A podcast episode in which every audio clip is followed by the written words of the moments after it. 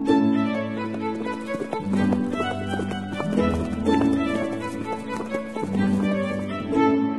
listening to Nick Luck Daily. This edition is brought to you by FitzDares, by the Racehorse Owners Association, and by Thoroughbred Racing Commentary's Global Rankings.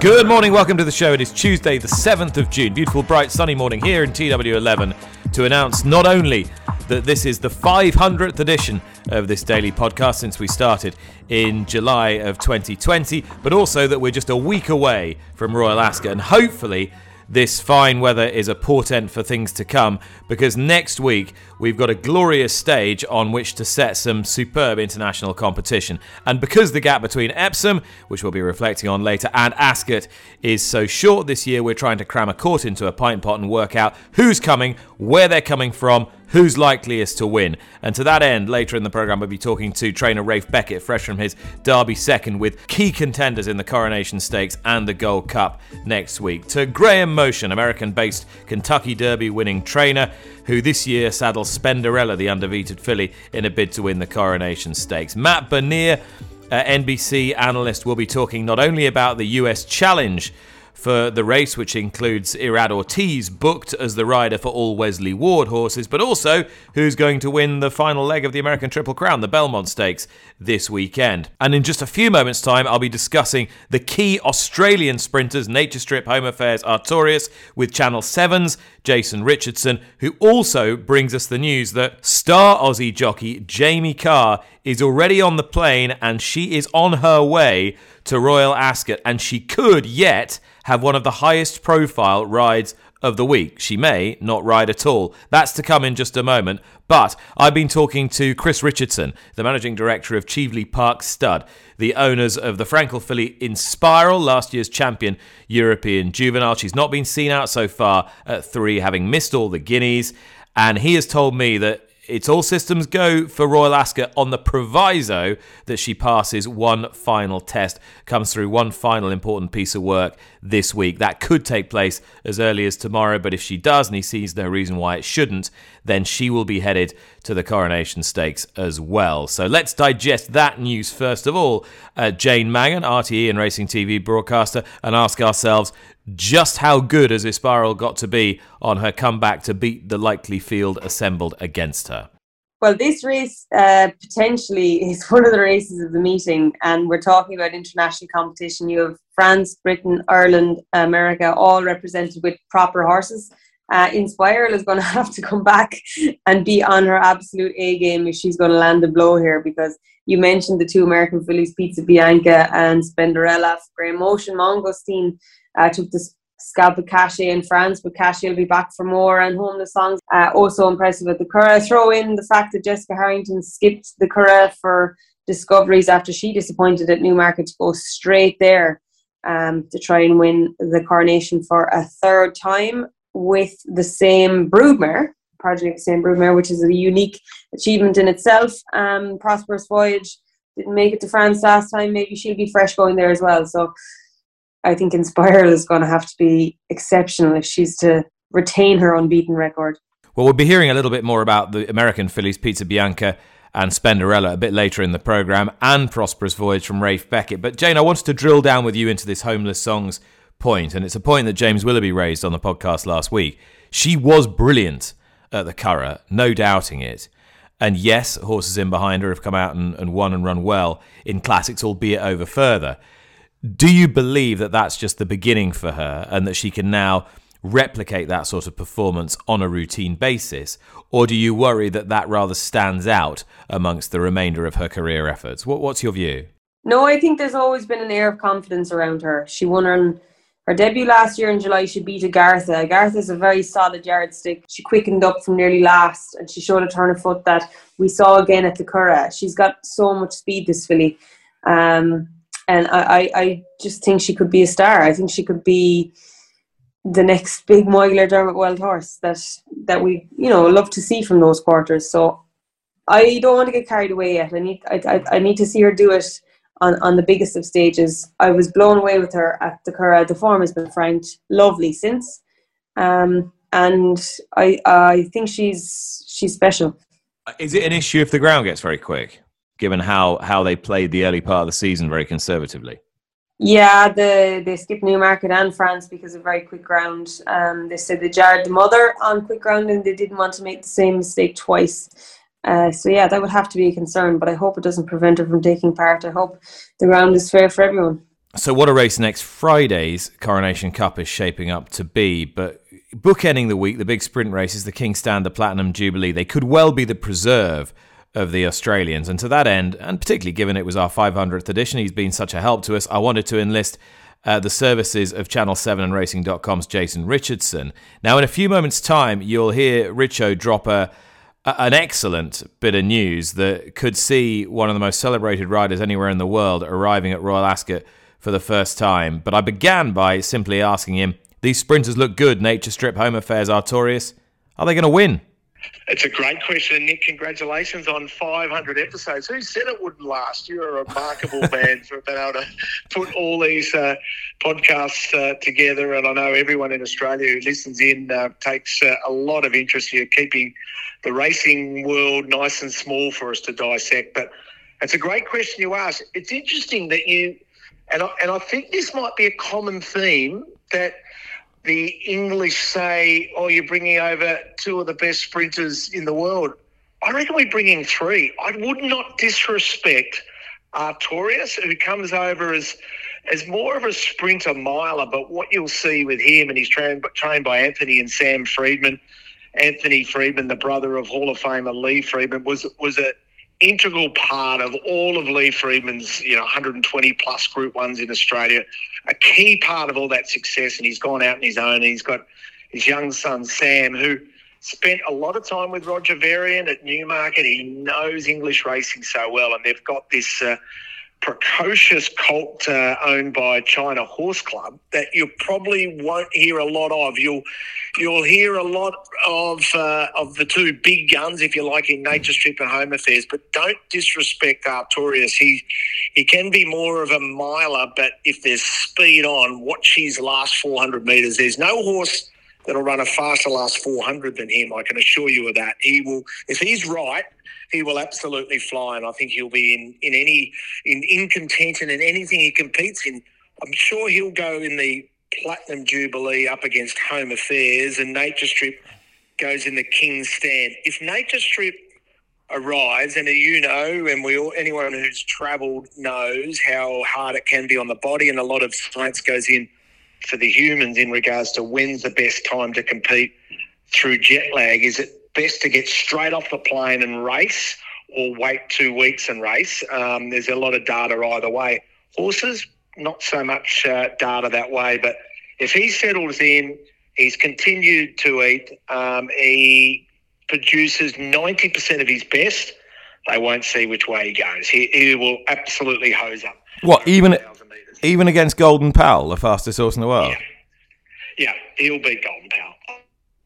I'm convinced if he produces 90 to 95% of his best. He is an absolute speed machine. But the thing about him is he is a quirky, weird cat. I'm getting massive McGrath 5-0 vibes here. I really am.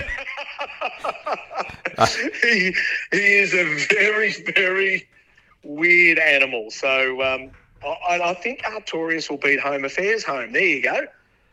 That'll be an upset. I think Home Affairs will probably be 5-6 to 1, 10 in English markets, and Artorius will probably be 3 or 4 times that. He shouldn't be. He's a good sprinter as well. Now, Richo, what's this we're hearing about Jamie Carr possibly coming to Ascot? And if she does, has she got anything to ride? Well, Jamie Carr's keen to come to Ascot because she is the backup rider for Nature Strip. So here's the scenario. James McDonald is riding Nature Strip on Tuesday in the King's Stand. James McDonald is riding Home Affairs for Cormore in the Platinum Jubilee. Jamie Spencer's booked to ride Artorius in the Platinum Jubilee. So if Nature Strip thrashes them down the straight in the King's Stand, then Chris Waller's got a decision to make. He's got a different set of owners. does he back up 4 days later this horse in the Platinum Jubilee? And I'd say, oh, yes, he would. And if he does, Jamie Carr will be the rider of Nature Strip. Wow, that's fascinating. So she's basically coming over, unlikely to get a ride, but if it all falls into place, she gets one of the best rides of the week.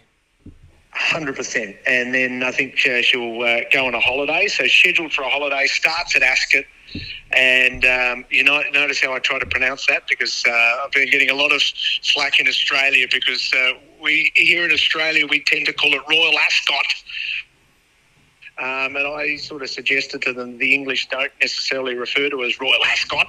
So if Nature Strip runs on the final day of Royal Ascot, Jamie Carr will be riding the big beast. Immaculate pronunciation, but even better insight. Jason Richardson, thank you very much. Congratulations on 500 shows, mate. You're a star. So news there, Jane Mangan, that star Australian rider Jamie Carr is going to come to Royal Ascot. She might not even get a ride, Jane, but if she does get a ride, it'll be an important one. And she'll certainly attract plenty of attention, such as her profile down under. Yes, and she'll be a star attraction up here as well. So if she's not busy riding in the Platinum Jubilee, she will be busy with fans, no doubt, across the Royal meeting. But Jamie Carr is a celebrity in the world of horse racing, regardless of where she goes. And it would be wonderful to have her in action, so that us Europeans could get to see her in action in real time. Yeah, that's the intriguing part of the story, is that if Nature Strip wins, whether Waller will be able to persuade Coolmore to allow him to run Nature Strip against their own Home Affairs and try and do a Choisir 5 days or 4 days later. Yeah, that's an interesting proposition. But again, it's only something that we can hope happens. And all those things have to happen. The King's Stand is a very difficult race in itself, and there isn't many Choisirs in the world. But to have the Australian sprinters up here, it adds a real layer of interest, because they're renowned for their pace. They're often put us in our boxes when it comes to the sprinting division. So let's see how good they are. We've seen them at Flemington. Home Affairs and Nature Strip met in the Black Caviar at Flemington, of course, in February, where the three-year-old came out on top marginally. So let's see if we can have the rematch. I mean, is there a possibility, I'm just thinking of next week, that there are bets to be had in the King's Stand and the Golden Jubilee? Because if you look at the King's Stand stakes now, it's 5-2 Golden Pal, 7-2 Nature Strip, and 12's Bar, the Aussie and the American, with A Case of You, Ada McGuinness's Dubai winner, and Romantic Proposal at 12. And then if you look at the Platinum Jubilee, you've got 5-1 Home Affairs, 7 Campanelle, 8-1 Nature Strip, 9-1 is the shortest price European trained horse, Creative Force, for Charlie Appleby. I'm just wondering whether there are bets in these races, because for all the foreign horses can win, they can also blow out completely. There's still a massive home court advantage up that hill at Ascot. Yeah, but do we have a batash at the moment? I'm not sure we do. Do we need to have a batash? Is it not worth taking the chance that they actually don't turn up and just perform metronomically as the market suggests they're going to do? That's always a factor to consider, but on bare form, they've just been so consistently brilliant at that. I think the Australian sprinters are theoretically better than us. So, to be honest, I wouldn't be backing outside of them, or indeed Golden Pal in the King's Stand, because, they go from the gates and they burn us alive. Well, they might burn us alive in the sprints. I'd suggest any distance races would be rather more contentious, though American fillies are going in the Coronation Stakes. One of them is Spenderella, trained by Graham Motion. He's been fourth in the race with Miss Temple City, second with Sharing. I asked the Kentucky Derby winning Maestro to fill me in a little bit on this undefeated filly. Yeah, so she didn't get a start till this year. She really hasn't done much wrong, Nick. She's undefeated, like you say. And I think she's won pretty comfortably, but not facing the likes of what she'll face at Ascot next week. As you say, she's got here pretty rapidly, started off in the winter in Florida. At what point in this three-race winning sequence did you think, hello, I could be having a crack at Royal Ascot, or had you thought that before she even ran?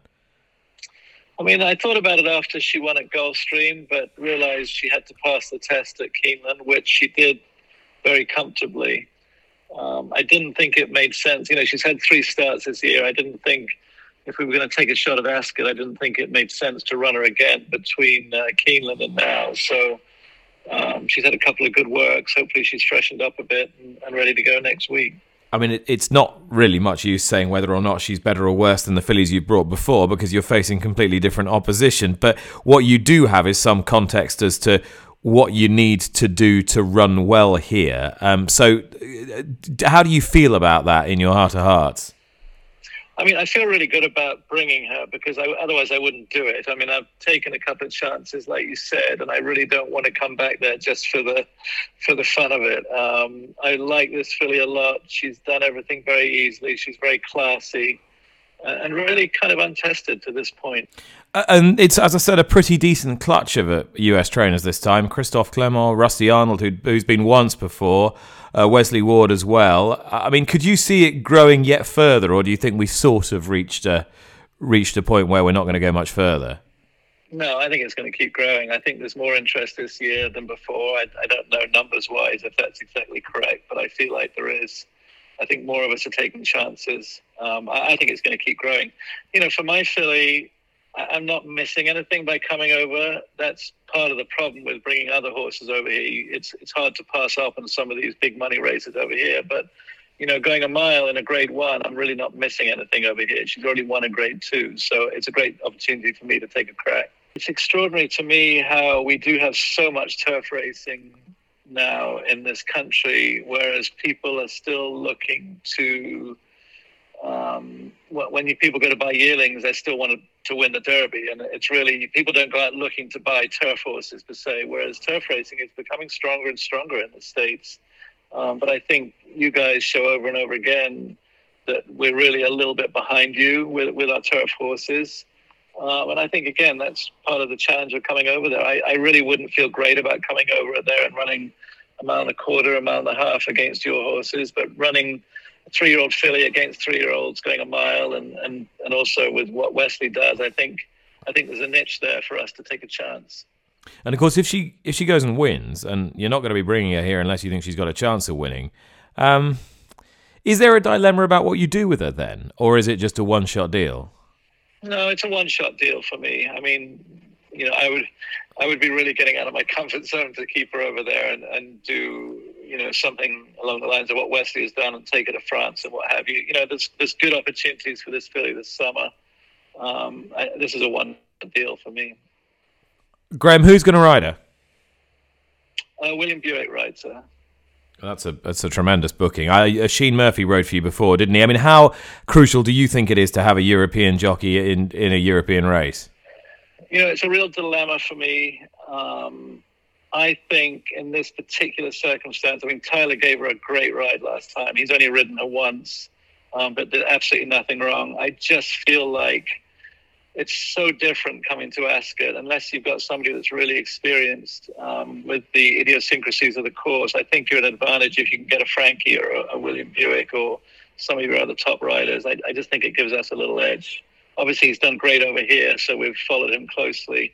I don't know William. I've spoken to him, but you know, I think when he became available, it was a great opportunity for us. All right, that was Graham Motion.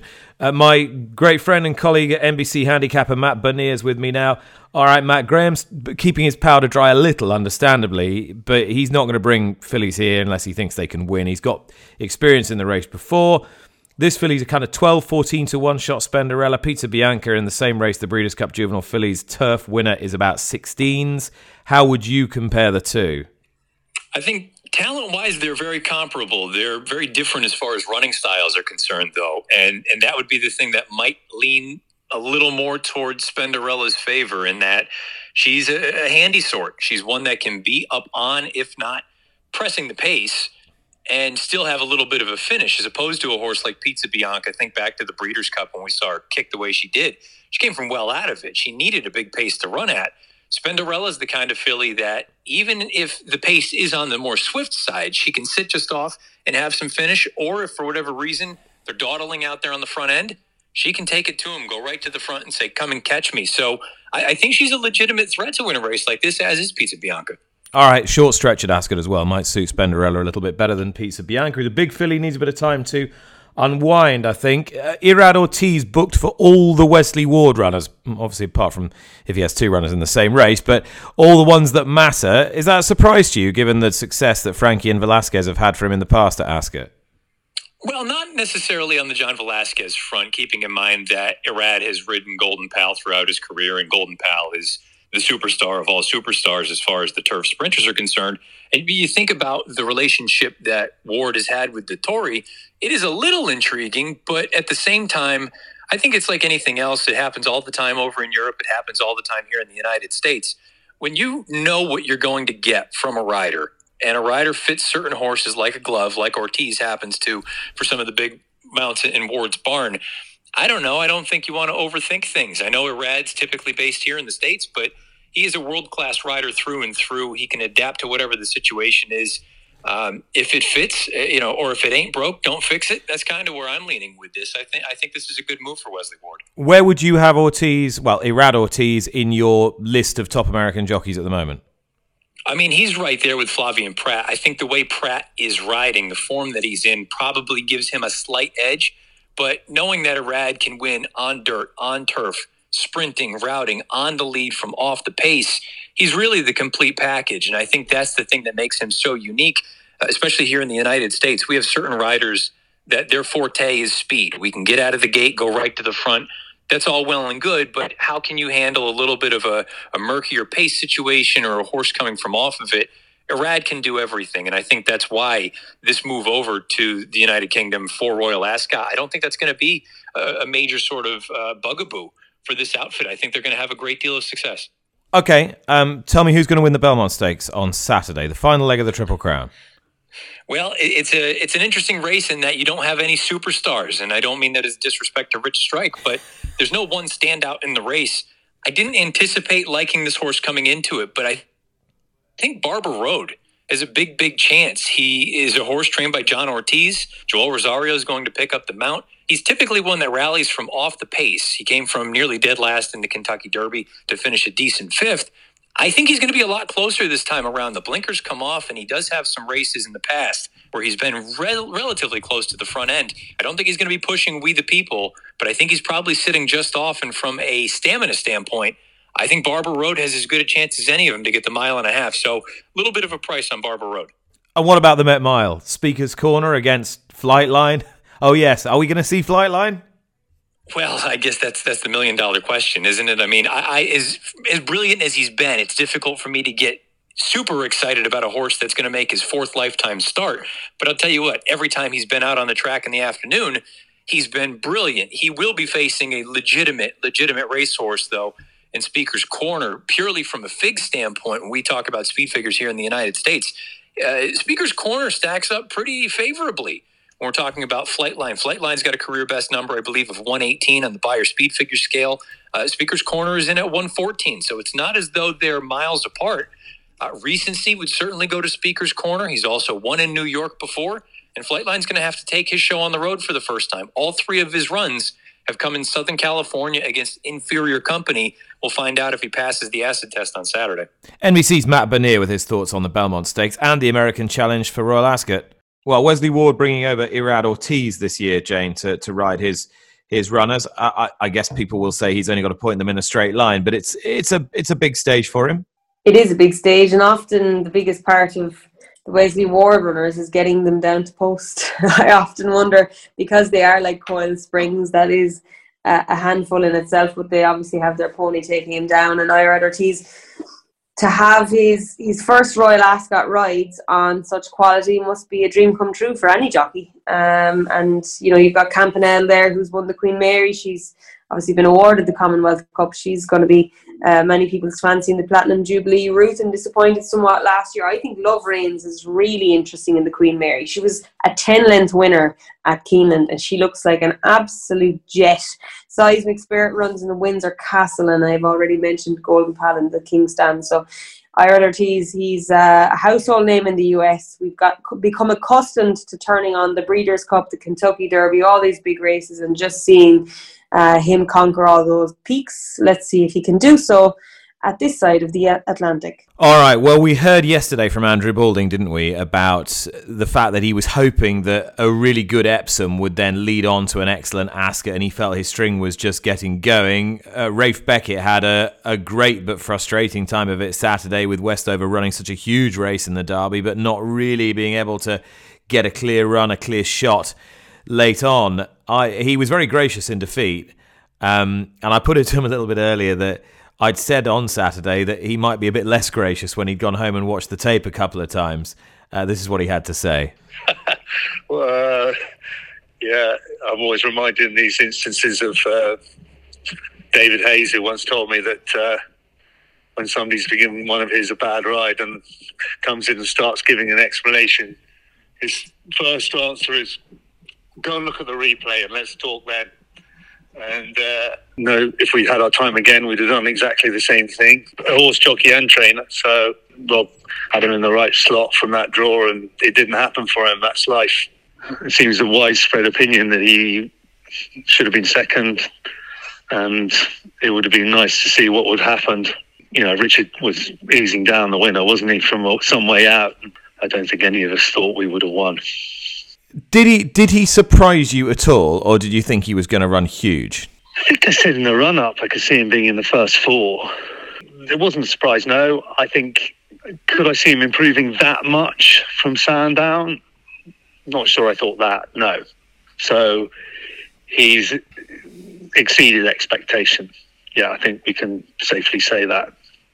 I guess what I'm saying is, are you thinking about the rest of the campaign in a different light now? Are you thinking about him maybe not quite as... I mean, I don't want to disparage the St Ledger. I'm just suggesting that maybe there are more dimensions to his game, perhaps, than just being an extreme staying horse. Yes, I think that's right. I think, you know, in an ideal world, if you gave me a choice about what happened next, I'd be keen to go to the Curragh in 2.5 weeks' time. I'd be keen to go to, if that went well, I'd be keen to come back for the King George, which closes this morning, and then work out what we did next. Big Royal Ascot ahead of you. Particularly interested in Prosperous Voyage and Scope in the Coronation Stakes and the Gold Cup, respectively. Are they both going to head to those races? Yeah, that's the plan. Scope, he'll work Thursday morning, and that should put him straight. He's trained pretty well since Newbury. Been happy with him. And Prosperous Voyage, we had that aborted trip to for the Priest and Dallery. That was down to the Highways Agency in their wisdom, closing the M20 on Friday night when a large chunk of Liverpool was trying to get to Paris for the Champions League final, and we kept missing ferries, and in the end I rightly or wrongly decided that it was going to be too tough on her and turned her around, otherwise to avoid an 18-hour trip. She worked on Saturday, and she's going to be ready for the Coronation by the look of it. Yes, it's a pretty spicy race. How much do you think she's going to have to take a step forward from Newmarket? £5. Mm. What do you think? Yeah, isn't it all contingent on how good you think Homeless Songs is, and whether Inspiral comes back the Inspiral we thought she was at the back end of last year? I mean, then they're sort of two slight unknowns, aren't they? Homeless Songs looked like she really enjoyed soft ground. Obviously, that's only an onlooker's view, but and we'll see whether that's right. But yeah, and Inspiral, well, it's tough to go there without a prep, isn't it? So yeah, it's not going to be easy, that's for sure. And we like I say, we've got to improve to get in the mix. Rafe Beckett there with news on Westover. Interesting, you could go for King George after the Irish Derby. I like that bold shout from Beckett. We've come to expect nothing less, and looking forward to seeing how his horses fare next week at Royal Ascot. Now, good news, National Racehorse Week is back after the success of year one, and with the country fully opened up now, possibilities of slightly more to come in year two. It's the brainchild of trainer Richard Phillips. I spoke to him a little bit earlier. I asked him how satisfied he felt that this was not just a one-off. Well, I'm really pleased that last year was perceived to be a fair success, I think, for the industry, and everyone got together behind it. And as we know in this industry, not everyone gets behind everything. So it was one thing I'm really pleased about, that so many people got involved. Trainers were fantastic, jockeys, owners, everyone within the industry was absolutely fantastic. And so I'm delighted it's happening again this year, and hopefully it will go from strength to strength. And when is it happening?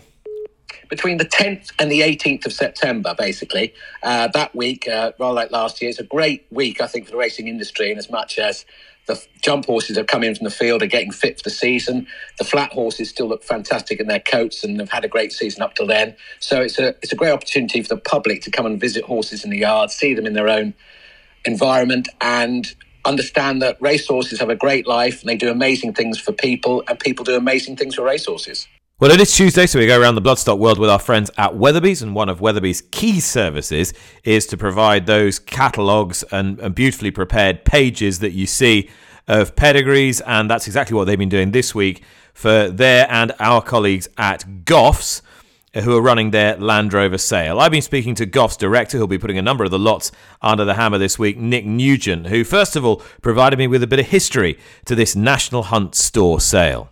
Yeah, thank you, Nick. It's been a very good partnership we've had with Land Rover since it was the mid-90s. I think I'm about the last surviving member of the team that was around when the first Land Rover sale was held, but way back when the team in Goffs included people like Leo Powell, who's now editor of the Irish Field, and Philip Myersco was the managing director, there was a concerted attempt 25 or something years ago to rebuild what had been a dwindling National Hunt market share in Goffs, because Goffs, of course, always had the National Hunt market, because until the mid-70s, Goffs was the only thoroughbred auction house in Ireland. So a lot of the kind of hitherto great horses, I don't know, the Arkles, the Golden Millers, the Lescargos, they'd all pass through Goffs. And then when Goffs moved to Kildare in 1975, it kind of coincided with the meteoric rise of flat bloodstock and the need to pay off the price of the complex. I think it's fair to say Goffs probably slightly dropped the ball at the time and allowed other auction houses to compete for those National Hunt horses. So there was a concerted effort. A partnership was created with Land Rover. Initially, Land Rover, as they still do, provided a Land Rover vehicle. It's been different types now. In recent years, it's been the new Defender. To whoever would sell a horse that would go on to win the Land Rover bumper the following year at Punchestown. At Fairy House, actually, the race took place initially, but for the majority of the times it's now run more recently in Punchestown. So it's become a very strong sale. It's evolved from a one-day sale, and it's now a three-day sale with over 700 horses catalogued. So it's a very important part of our annual offering. I mean, your hook is the fact that you've got Altior's brother. I don't suppose he's going to go unnoticed by anybody who walks on that sales ground. How's he going down so far? Yeah, I think he's going very well. I mean, the interesting thing is we divide the sale up into, we have five auctioneers who work in Goffs, and so we tend to divide the sale up and look at the horses that we are individually allocated to sell. And Altior is actually not in my group of horses to sell. So as a result, I haven't gone down and wasted, I haven't been the ultimate tire kicker to pull him out. He's lot 93, which means he'll sell, give or take, around lunchtime today. And Henry Beebe is the auctioneer for that horse. He will have, listen, he's a smashing horse. We produced a video on him the other day. Altior, funny enough, I did auction. I was the auctioneer for Altior. He was a beautiful horse at the time, though High Chaparral, his sire, made him perhaps slightly a bit of a question mark for some people. I mean, I've looked at my notes. He was a beautiful horse at the time and didn't make a great deal of money. I think he made about 50,000 odd. So obviously this horse has got a well-acknowledged significant foal price, and he made a good three-figure price as a foal. And obviously he's owned by a high-profile vendor. He's owned by Kevin Doyle, a former international footballer for Ireland, played for Wolves in England and other top-class football clubs. So, it's a big, he's obviously a bit of a flagship, but the thing is, he's out of the range, I would imagine, of a great deal of many people. We want people to come to the Land Rover and buy a nice horse for 30,000 and 40,000 and 50,000, as well as, hit the heights. The air gets a bit thinner when you get into the top priced horses, wherever you are in the world. Let's talk about the London sale, the Goffs London sale. That takes place next week on the eve of Royal Ascot. And we spoke yesterday on the podcast to Andrew Balding. He was keeping his cards close to his chest, but he said, Derby runner-up, Hu Yamal, they're pondering all the options. And he does have an entry in the Goffs London sale. He would be quite a draw, wouldn't he? Yeah, no, I mean, he'd be the sort of horse that every sale would like to have as a horse in training. But we have precedent for this. You know, a few years ago, we sold Jet Setting in the sale after she had won the Irish 1,000 Guineas. So she held her position there. She was obviously a horse that a lot of people wanted to buy. Hu Yamal, when he was entered for the sale, we were very happy to have him. We thought he was a high-class international racing prospect.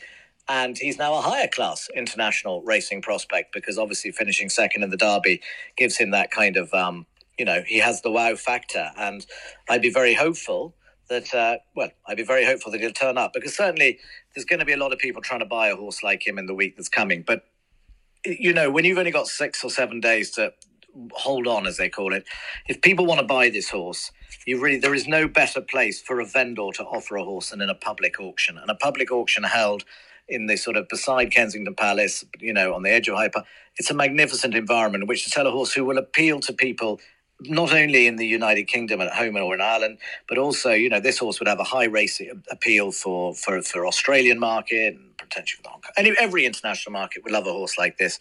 He's worth an awful lot of money. And next Monday is a perfect... You couldn't have set up a better time to try and offer a horse with the profile he has. You'll have had a few days to come out of the Derby. This will be very hopefully he'll turn up there. He's obviously the star attraction in the sale. I mean, by no means could you argue anything comes close. It's the big one.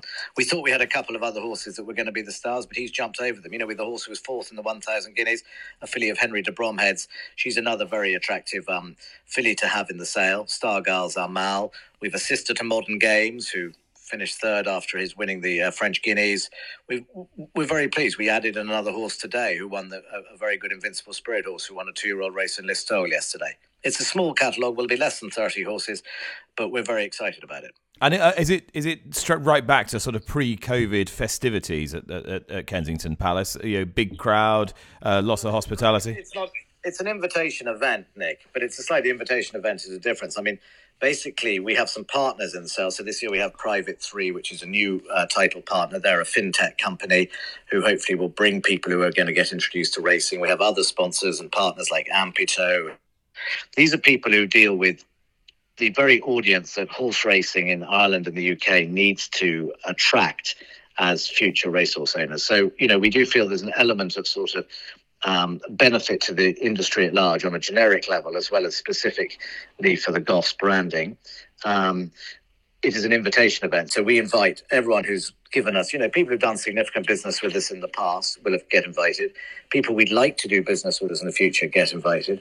And then, needless to say, in line with any event, there's always people who will try and jump on the back. So, you know, people who are interested in buying a horse and wish to, you know, get approved to buy a horse in advance by clearing the required amount of credit can be added to the list. But otherwise, it is very much a ticketed-only event because I think, you know, we can identify most of the major players in the bloodstock industry, and we are trying to sell horses at a certain level that is what you might call appropriate for an eve of Royal Ascot event. Right, that was Nick Nugent. Thanks to Goffs and to Weatherby's. Jane Mangan is with me now. Jane, you are at Goffs today. Buying more horses? Even more horses? I'm actually hiding in a corner of the complex to try to get a quiet area to record this. And yeah, it's good. I wasn't at Doncaster. I wasn't at Park Paddocks for the store sale. This is my first store sale of the year. And it's good to be back. There's 715 lots, a lot of horses over the next 3 days. So a lot of horses to be seen. And you can get good ones here. They can be reasonably priced as well. I was only looking at the success of this sale in the past 12 months. Marie's Rock, the Grade 1 winner for Nicky Henderson, was bought for 35 grand. Brandy Love, that ever-exciting novice hurdler, she was bought for 15 grand here. And then, of course, Sir Gerhard, 72 grand was the price for him as a 3-year-old. And Ginto was bought for 60,000 euro. Sadly, he isn't with us any longer, but he was certainly very talented. So Goffs Land Rover sale is about to kick off in around an hour's time. We heard Nick there talking about Hu Yamal next week. We sort of end the podcast where we began it. Are you going to bid for him? Am I going to bid for Huya Mal? Probably not where my priorities lie right now. He's interesting that he was in the sale before he even placed in the Derby, so I'm sure he'll attract plenty of attention at London next week. Jane Mangan, bestriding the bloodstock world, the international bloodstock world, like a colossus. And on that point, Jane, the Racing Post study about horses leaving these shores to head abroad, I thought the most interesting part of that, looking at the bar charts, was where the biggest upswing of exports has come. And it's all Middle Eastern. It's all Saudi Arabia, Bahrain, UAE. I mean, yes, there are more horses going to Australia. Yes, there are a few more horses going to Hong Kong, about the same going to the US. But the biggest upswing is that export to the Middle East. And that's to service an entire industry. It's not just horses being cherry-picked. That's to service burgeoning industries. Yes, we have the perfect environment here to rear horses and produce horses. But we don't maybe have the money to keep them here. It's a rude awakening, but it's something that we know is happening for quite a while. Jane, thanks so much. Have you got a tip for me for this afternoon? I do, and I'm going to Salisbury. The 1:45, the 2-year-old maiden, Friday already on a Tuesday. Liam Canary and Clive Cox was second on debut at Nottingham, and I hope this horse can go one better today. Friday already at 1:45. It was Tuesday on a Friday last week, and it's Friday already on a Tuesday this week. Love it. Jane, thanks so much. We will speak again very soon. Thank you very much for listening. Thank you very much for your support. Over 500 editions of the Nick Luck Daily podcast. Do leave us a review and a rating if you've got time on one of your podcast providers. If you haven't, do just pass on the message to your friend that we're with you each and every day. Take care. We'll see you again tomorrow. Bye-bye.